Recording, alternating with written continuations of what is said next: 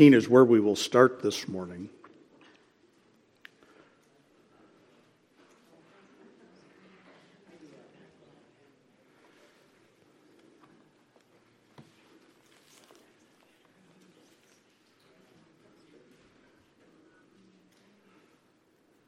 So we are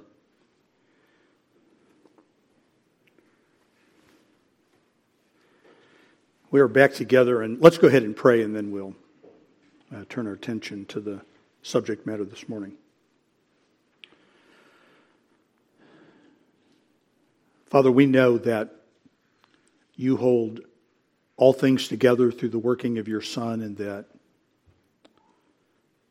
you are orchestrating all things for your glory, and that what you ask of us, what you demand of us, is that everything we do, we do towards your glory. And so we pray that um, as we think about the way that is happening biblically, that you would give us insight and make this profitable for us. And pray this in Jesus' name. Amen. Well, we are returning now after four weeks of having a separate men's and ladies class. And again, thank you for your involvement and participation there. And thank you, Mrs. Peterson, for uh, teaching the ladies class. I heard good reports about that. And this morning, then, we're going to begin to return our attention to the subject matter of God's providence. And um, just for for your knowledge and just so that you kind of understand the direction that I'm following, why I would go this way, and for something to add to your library if you're inclined to read that, I'm primarily, but not exclusively, relying upon the material in John Piper's book, Providence. It is, although a recent book, probably the, the magnum opus on the subject matter of God's providence in this world. And so, um, if you're not familiar with Piper, you know, my, would I give my standard disclaimers about him? There are some things that we would be concerned about, but he is a clear writer and he is worth reading and he is usually very helpful. So, uh, so the subject matter is providence. We, we are, of course, very familiar with the sovereignty of God, God's power and right to do anything that he wishes. And there is a sense then in which providence is the, the activity of God's sovereignty, the things that He is doing. Uh, our word providence is actually a Latin word that means to see before, to pro video.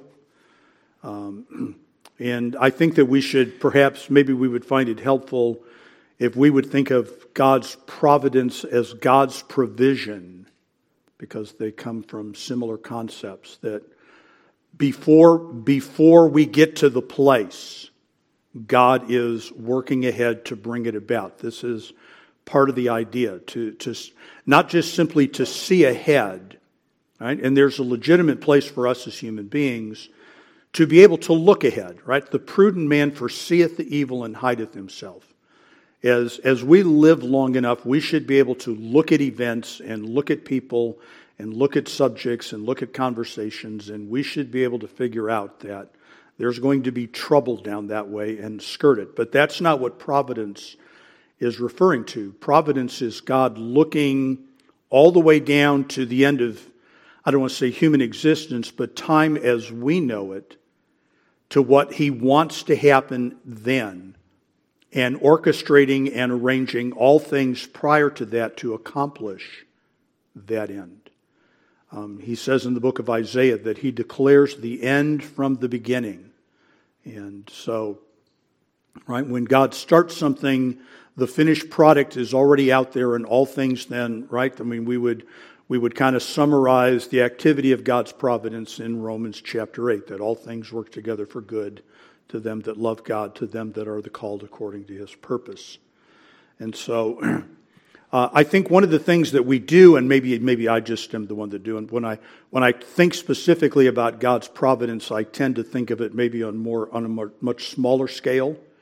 Um, the way God arranges things so that you know boys meet girls and they get married, and you know it was kind of unexpected and unattended, and it is part of God's providence and those small things, and all of those things are true. But when God addresses the subject in the Bible, he tends to, to deal with it in a much larger framework. And so this morning we're going to just kind of talk about the, the Exodus within God's providence and the way that the Exodus in the Old Testament becomes the template for what God is ultimately going to do in the course of human history. Right? The defining moment in the, in the nation of Israel's existence is that Exodus, that God brings them back to that very, very many times over the course of their history. Um, it is what makes their covenant relationship possible. Um, Um, God would have never entered into the law of Moses with them, the covenant, and claimed them for his people had he not brought them out of the land of Egypt first. And so all of their service and all of their ministry is oriented around the fact that God has rescued them from the clutches of Egypt. Again, this is great typology and symbolism for us, as well as reality for the Israelites. So let's just begin to talk a little bit about the way that this works out providentially. And so we want, I want to begin in Genesis chapter 15. Long before the time of the Exodus, God had predicted and had worked in the nation of Israel in such a way that that those things would come to pass. Exodus, or I'm sorry, yeah, Exodus. I'm sorry. Did, did I say Exodus? Genesis 15. I'm sorry. I got Genesis 15 in my notes, and my Bible open to Exodus 15.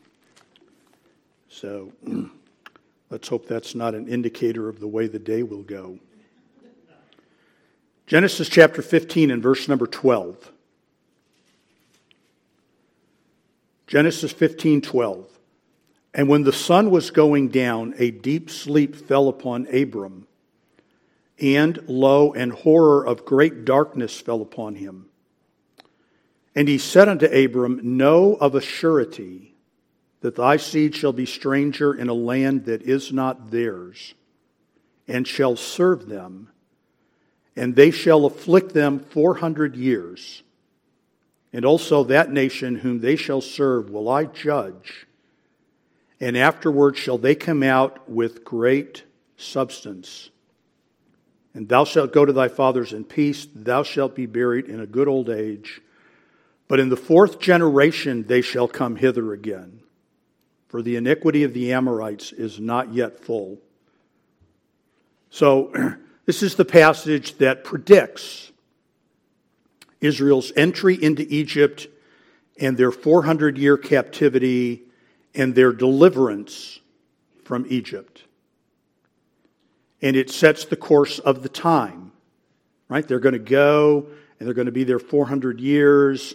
And in the fourth generation, they're going to come out because and and what what he's referring to there is the conquest of the land. And that's not our subject matter this morning but but God's justification if you will for giving the land of promise to the Israelites instead of the native inhabitants is the continued wickedness of the native inhabitants.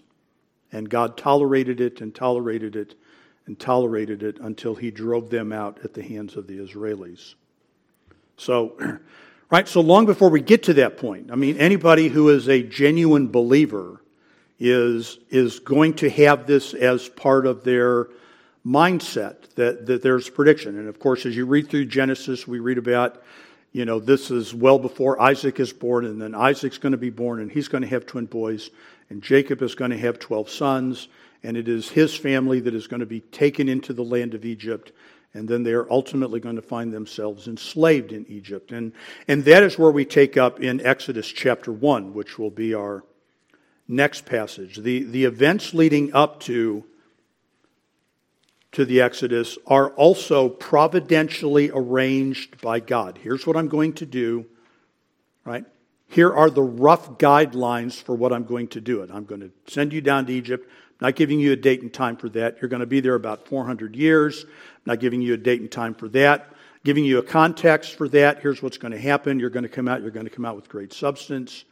And you, Abram, you're just you're going to die and you're going to be buried and you're going to live out a good life. This is this is all pertinent to you, but it isn't going to happen to you. And and then when when the time is right and when I bring about my purposes, then then this is what I'm going to do. And so in Exodus chapter 1, 2, and 3, then all of that all of that is being brought to kind of a culmination um, or a little bit of a climax. The, the Israelites have been relocated to Egypt at the end of Genesis. They have become enslaved to them, and we see their lot there. And although they are enslaved, God has blessed the nation in such a way that it increases um, in, in size. It is growing, and in fact, it grows to the place that it is a threat to the Egyptians. And if you look at Exodus chapter 2, and in verses 23 through 25, God prepares the people for their departure by making their lives difficult in Egypt. He, he doesn't make their lives easy in Egypt. And, and the reason for that is obvious, is it not? If God made their lives easy in Egypt, they wouldn't want to leave Egypt. And so, Exodus chapter 2, verse number 23 it came to pass in process of time that the king of Egypt died, and the children of Israel sighed by reason of the bondage. And they cried, and their cry came up unto God by reason of the bondage. And God heard their groaning. And God remembered his covenant with Abraham and with Isaac and with Jacob. And God looked upon the children of Israel, and God had respect unto them. And, and, and please, I, I don't think that any of us would, but please don't misread verse number 24. It's not like God forgot the covenant. It is that, right? Remembering has like visiting does in the Old Testament. The idea of now taking action upon what he had promised. Right? God hadn't forgotten that there was a covenant but God had not yet chosen to act on that covenant. And these are all things that are built into the Abrahamic covenant. And so God providentially brought the Israelites to this place, expanded the nation, and we know almost, I mean, not exact, well, actually, we do have the census, but we know that this is about 604,000 men. And we assume over the age of 20, and we assume about 604,000 women over the age of 20. And we, you know, then there are any number of children, a substantial number of children, um, under the age of 20 at the time that this Exodus. So, so God has really blessed this people numerically, but He has really burdened them um, emotionally and physically at the hands of the Egyptians. And to the place that they are now asking to be delivered from what is going on. And then God, of course, supernaturally or providentially arranges for the man that would be his deliverer, his instrument of delivery. And this is chapter number two, in which we have this man who is born literally under a sentence of death because the government had commanded that all male babies be killed. He is spared. He is raised as Egyptian nobility. And yet, his murder of a man brings about his criminal status as, a, as an Egyptian noble.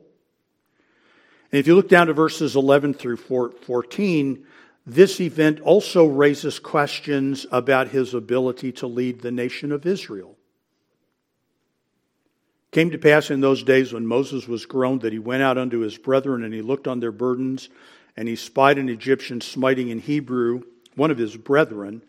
And he looked this way and that way, and when he saw that there was no man, he slew the Egyptian and hid him in the sand. And when he went out the second day, behold, two men of the Hebrews strove together. And he said to him that did the wrong, Wherefore smitest thou thy fellow? And he said, Who made thee a prince and judge over us? Intendest thou to kill me as thou killest the Egyptian? And Moses feared and said, Surely this thing is known. And it was known. And so it became a blot on Moses, not only as a Hebrew, but as an Egyptian. And yet he is the man that God would supernaturally have to lead the nation. And when you get to Exodus chapter 3, what you have is not only Moses' call, we'll return to that in just a moment, but Moses then goes through the reasons why he himself is not qualified to be the leader. So, again, remember, folks, the subject matter we're contemplating is God's providence, the way that God is seeing to getting done what he wants to have done. And it is, it is not the kind of trajectory that most of us would have invented. Who's going to be your point man? Well, he's a guy that the Egyptians hate. He's a guy that the Hebrews don't particularly like. And he's a guy who doesn't consider himself qualified for the task. Perfect candidate. The perfect candidate. And there is a reason for that. There is a reason that those kinds of things make a man the perfect candidate. And that brings us then in Exodus chapter 3 to one of the most important revelations in the Bible. And of course, we know we have a book of Revelation, and we spent a whole bunch of time talking about that. And when we got all done, we always have we always come back to the same questions and the same difficulties. But here is a revelation, folks, that is truly revolutionary when it comes to what God is doing in the world. And it becomes the foundation for what God is doing in the world.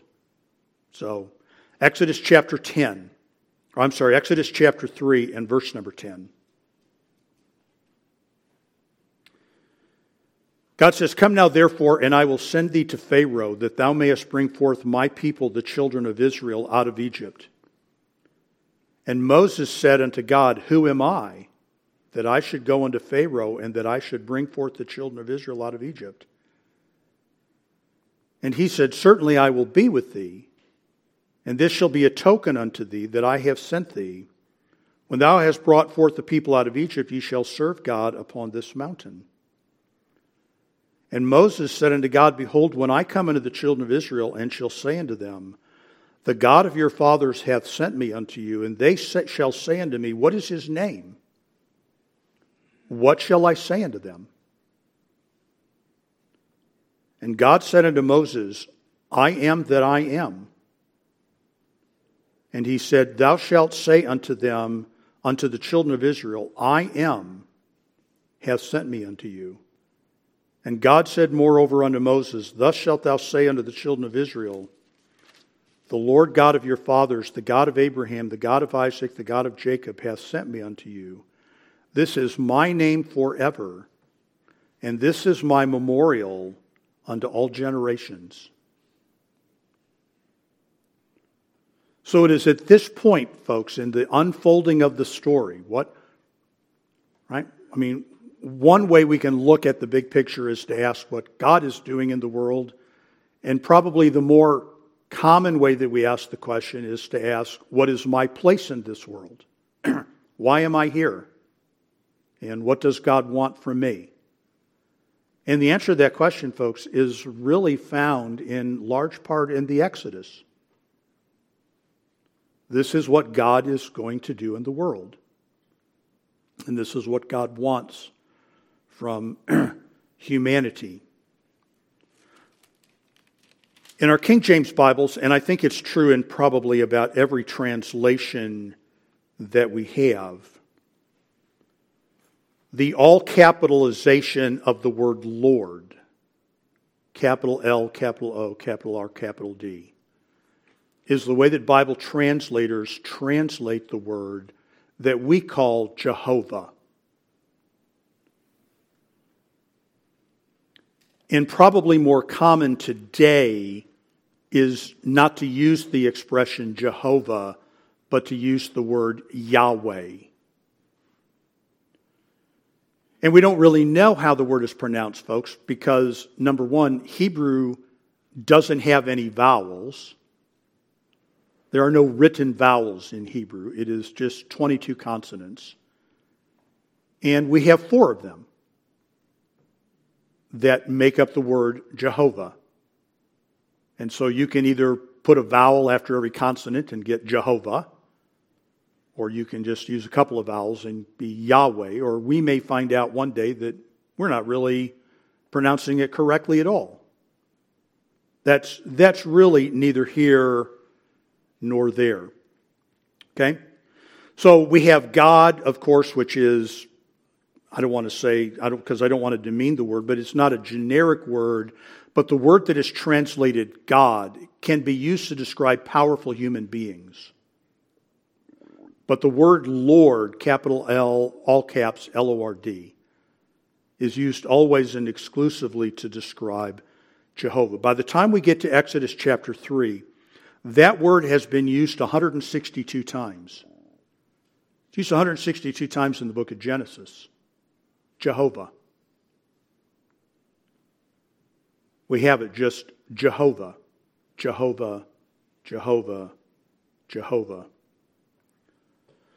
The word means something like, I exist. Our translators have translated it accurately this way I am. Just I am. Before we are ever informed that it is God's name, what should we call him? We are really informed about God's identity. Who are you? I am the one that is. That is how God, God describes himself in the most simple terms possible. Who are you? I am. I just am.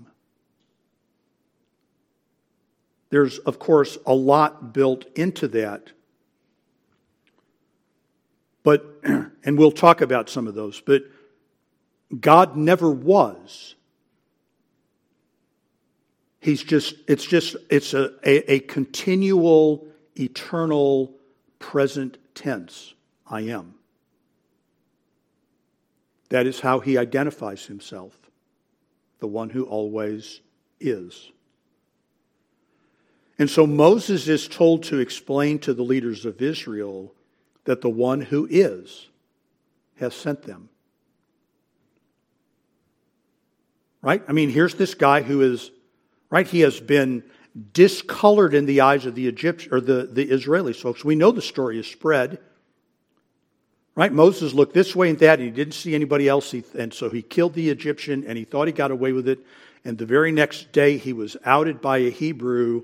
And the very next verse tells us that Pharaoh hears this, right? This is big news in the country of Egypt. Who killed the Egyptian? The guy who was adopted by Pharaoh. So here is a man who is discolored. Now he's going to go back 40 years later, and he is going to come in and claim to, to be God's representative. And who should I say send me? You tell them that the one who is sent you. Right? So we can just kind of pause there. Again, this is essential revelation. Who is God? He is the one who is. He has no beginning because he is the one who is. He has no end. He is just the one who is. He will always be the same because he is the one who is. He will always be indestructible because he is the one who is. I just am. He is the absolute reality. And when people go, well, I don't believe in God, God would God could simply respond by pointing out, but I am. Deny me all you want. I have my own existence. He does not rely upon anything, nothing external. He doesn't eat, he doesn't breathe, he doesn't sleep. He doesn't need to be protected. He doesn't need to be preserved. He doesn't even need, I mean, folks, there for whatever eternity looked like before we came on the scene, he didn't need a group of people to argue for and defend his existence. He is the one who is. He's just there.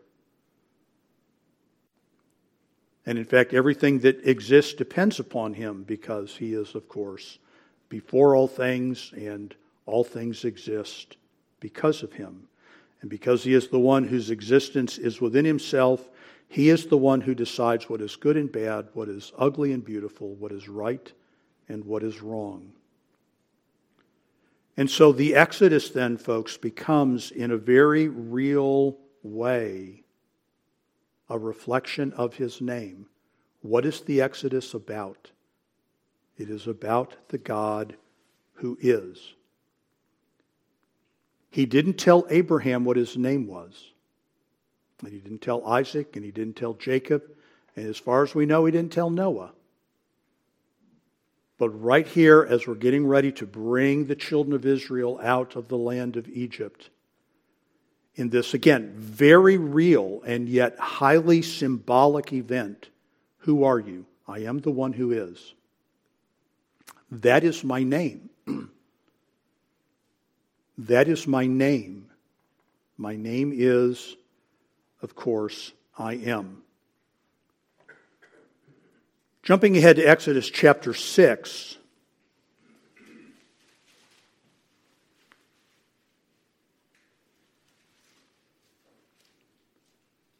One of the things that the Exodus is designed to do is make his name known to Israel.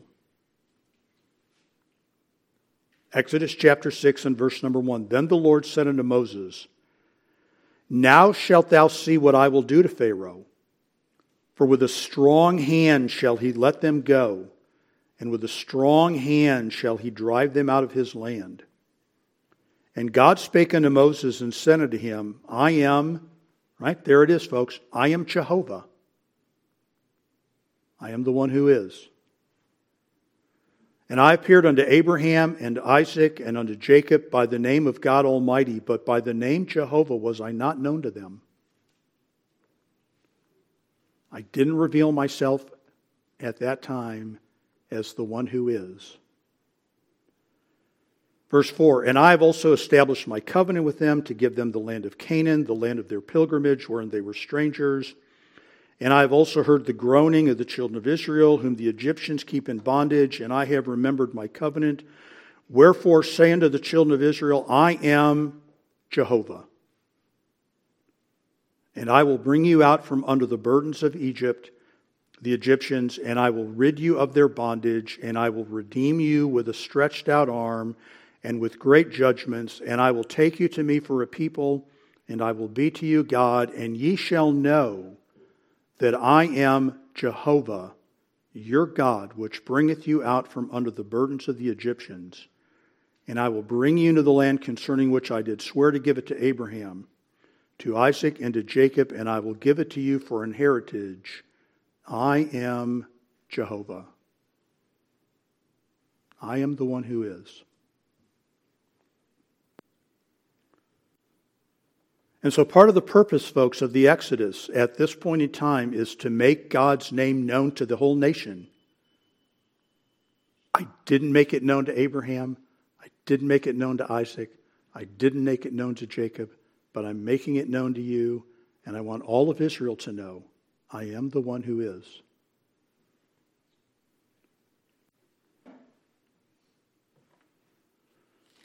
Look at Exodus chapter 10.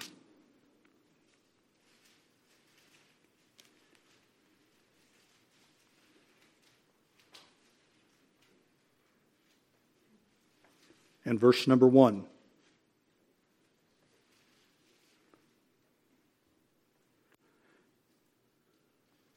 And again, I'm just going to translate it. And Jehovah said unto Moses, Go in unto Pharaoh, for I have hardened his heart and the heart of his servants, that I might show these my signs before him, and that thou mayest tell it in the ears of thy son and of thy son's son what things I have wrought in Egypt, and my signs which I have done among them, that ye may know that I am Jehovah.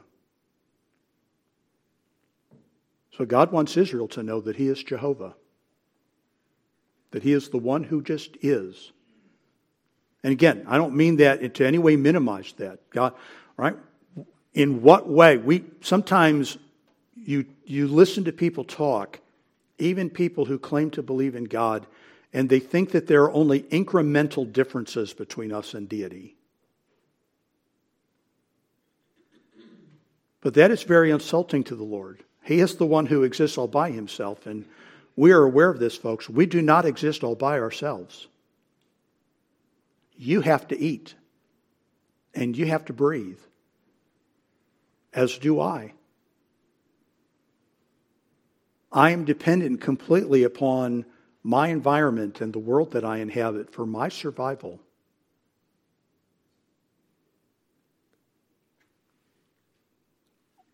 I can live on planet Earth. I can't live under planet Earth. I can't live in water.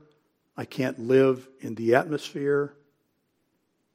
I am completely and totally dependent on other things for my existence. That is just not true of God. He just exists. And He wants His people to know I just exist. I exist. That is my name. But he doesn't just want Israel to know it, folks. As we read through the Exodus account, we realize that he wants the Egyptians to know it. Go back to Exodus chapter 7.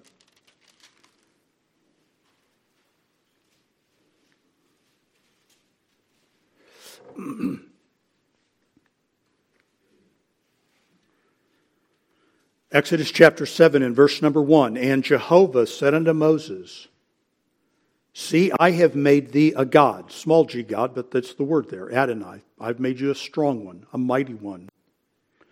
To Pharaoh, and Aaron thy brother shall be thy prophet, thy spokesman. And thou shalt speak all that I command thee, and Aaron thy brother shall speak unto Pharaoh, and he and, and that he send the children of Israel out of his land. And I will harden Pharaoh's heart and multiply my signs and my wonders in the land of Egypt. But Pharaoh shall not hearken unto you that I may lay my hand upon Egypt and bring forth mine armies and my people, the children of Israel, out of the land of Egypt by great judgments. And the Egyptians shall know that I am Jehovah. When I stretch forth my hand upon Egypt and bring out the children of Israel from among them, and Moses and Aaron did as the Lord commanded them, so did they. So God wants his people to know that he is Jehovah. And God wanted Egypt to know that he was Jehovah. So, again, folks, if we ask the question, why did the events unfold the way that they did? Why wouldn't Pharaoh just roll over and surrender? Well, because rolling over and surrendering is not the ambition. Demonstrating the self existence of God is the ambition.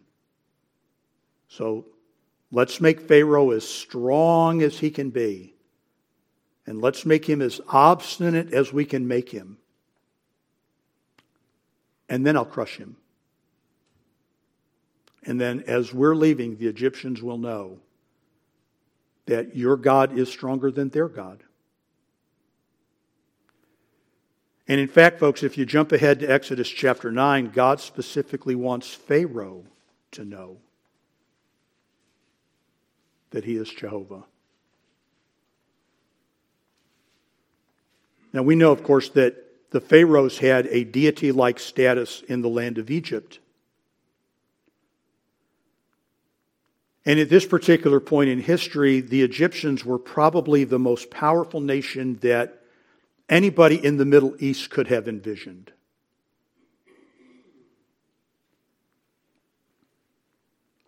So there's nobody stronger there's nobody greater, there's nobody more powerful in all the world than Pharaoh.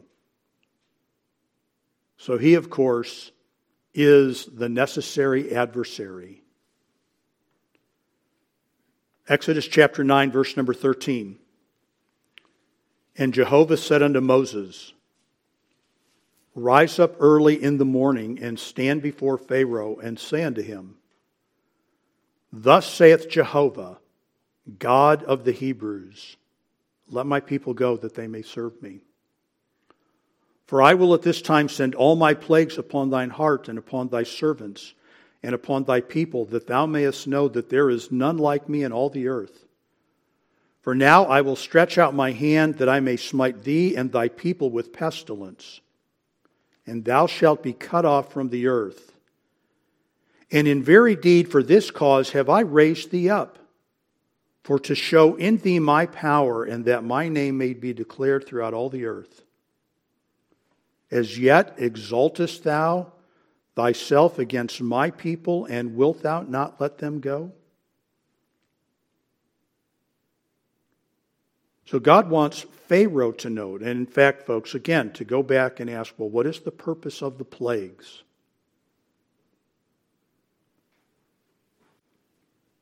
Well, the purpose of the plagues is Exodus chapter 7 and verse number 5 the Egyptians shall know that I am Jehovah when I stretch forth my hand upon Egypt and bring out the children of Israel from among them. Exodus 7 17, Thus saith the Lord, In this thou shalt know that I am Jehovah. Just reading through now. You can try and turn to it if you want, but Exodus 7 8 9, God begins to explain his logic in the plagues.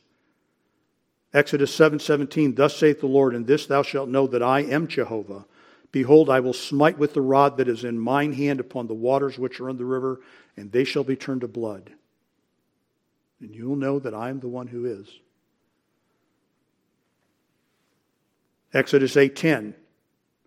He said, Tomorrow, and he said, Be it according to thy word, that thou mayest know that there is none like unto the Jehovah our God.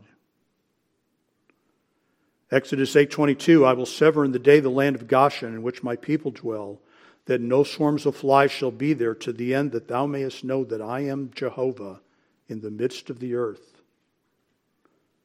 Exodus 9:14 For I will at this time send all my plagues upon thine heart and upon thy servants and upon thy people that thou mayest know that there is none like me in all the earth. 929 Moses said unto him as soon as I am gone out of the city I will spread abroad my hands unto the Lord unto Jehovah and the thunder shall cease, neither shall there be any more hail, that thou mayest know how that the earth is Jehovah's. Exodus 14:4 I will harden Pharaoh's heart that he shall follow after them and I will be honored upon Pharaoh and upon all his host that the Egyptians may know that I am Jehovah and they did so Exodus 14, 18. And the Egyptians shall know that I am Jehovah when I have gotten me honor upon Pharaoh and upon his chariots and upon his horsemen. You see, folks, the Exodus is not just history. It's not just something that we want our elementary age children to learn about in Sunday school. And it isn't even really about God's great power, it is about God's name, it is about God's identity. And in fact, all future ministry is vested in this very concept. You may still have your Bible open to Exodus 9:16. I read it just a moment ago.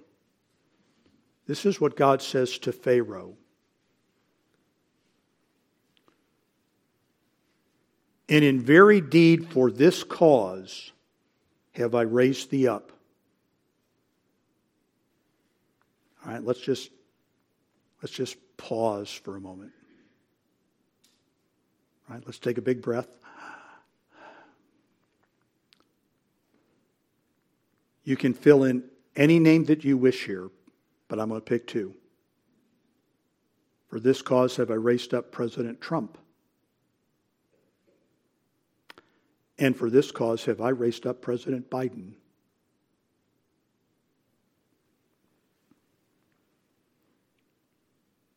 Arguably, the most important office on the face of the planet right now the presidency of the United States.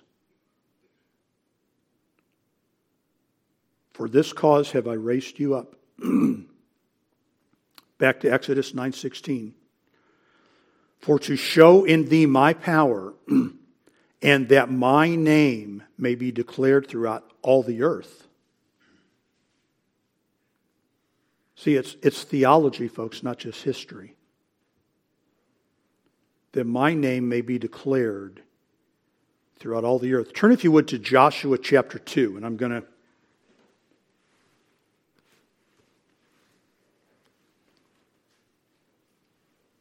just try to, because we will no doubt work our way through this in more detail in the weeks ahead.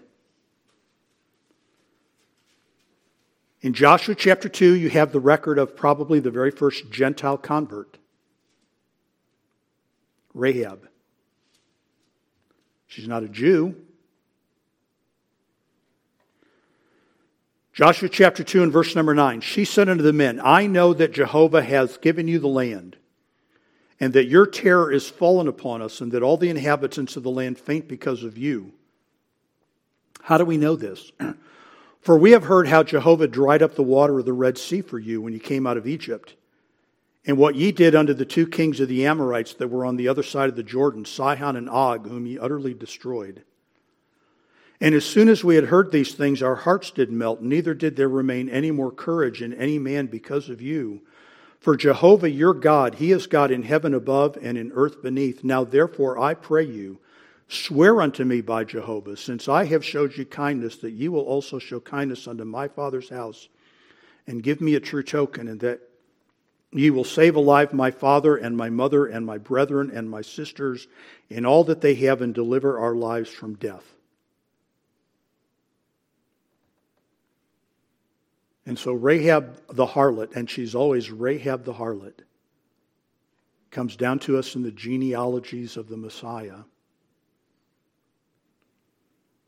And what is her testimony? We have heard about the name, and we are afraid of the name, and we believe in the power of the name Jehovah. And if you would, folks, jump ahead to 3 John. I'm going to just not even try to delve into it in this time as it is manifested in the book of Revelation. We come across this expression occasionally in our New Testaments, the name of the Lord.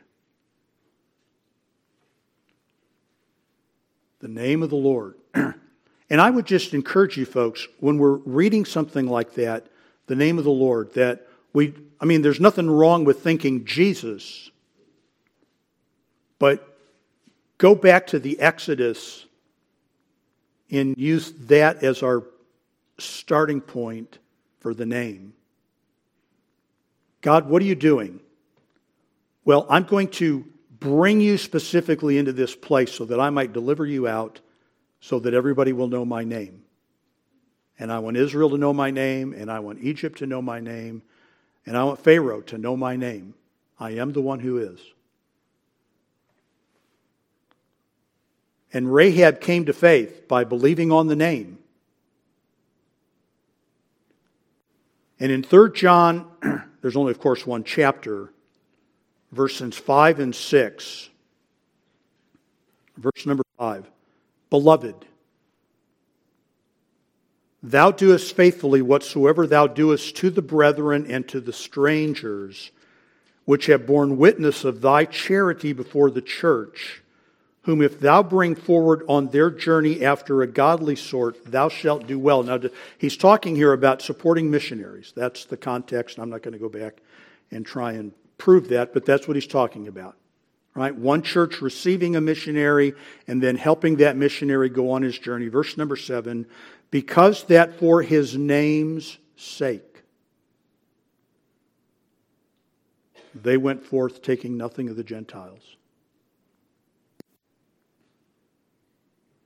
This is, folks, this is what. I'm not trying to reduce this to a transaction like buying a set of clothes, but it is a transaction. In exchange for submitting to the name and believing on the name, God will forgive your sins and give you eternal life. But there's no other way to get eternal life than by believing on the name and submitting to the name. Because it's all about the name.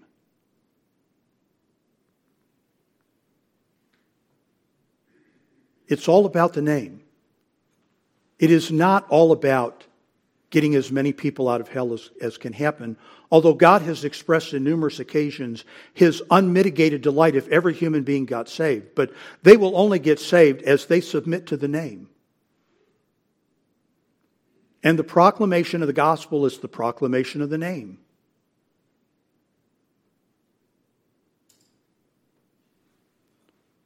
And God doesn't simply, let me, let me just run through this very quickly because I can see that I've already used my time. But, right, so I'm just going to give you some references here if you're taking notes. Okay? God wants everybody to know how glorious His name is. That His name is filled with glory. Exodus 14, 17, and 18. Our King James Bible reads, When I have gotten me honor, but the word is glory. It is the translation of the Hebrew word for glory, which is actually a word that means weight. And he doesn't just want people to know who he is, he wants people to worship him for whom he is. Psalm 86, 9 and 10. Just a couple of references to back this up. He wants us to glorify His name. You are the God who is, and to worship His name. And He wants us to praise Him because we love and enjoy the fact that He is who He is. Psalm 66, that's much of the content of the entire psalm, is people singing praises to God because He is the one who exists. All that God does for us and can do for us, folks, is a consequence of God being what He is, who He is. And so, providentially, right, to go way back into human history, God has been orchestrating all things so that people would honor and glorify His name. And if that, I'm going to stop and I'd be happy to, as always, talk to you privately.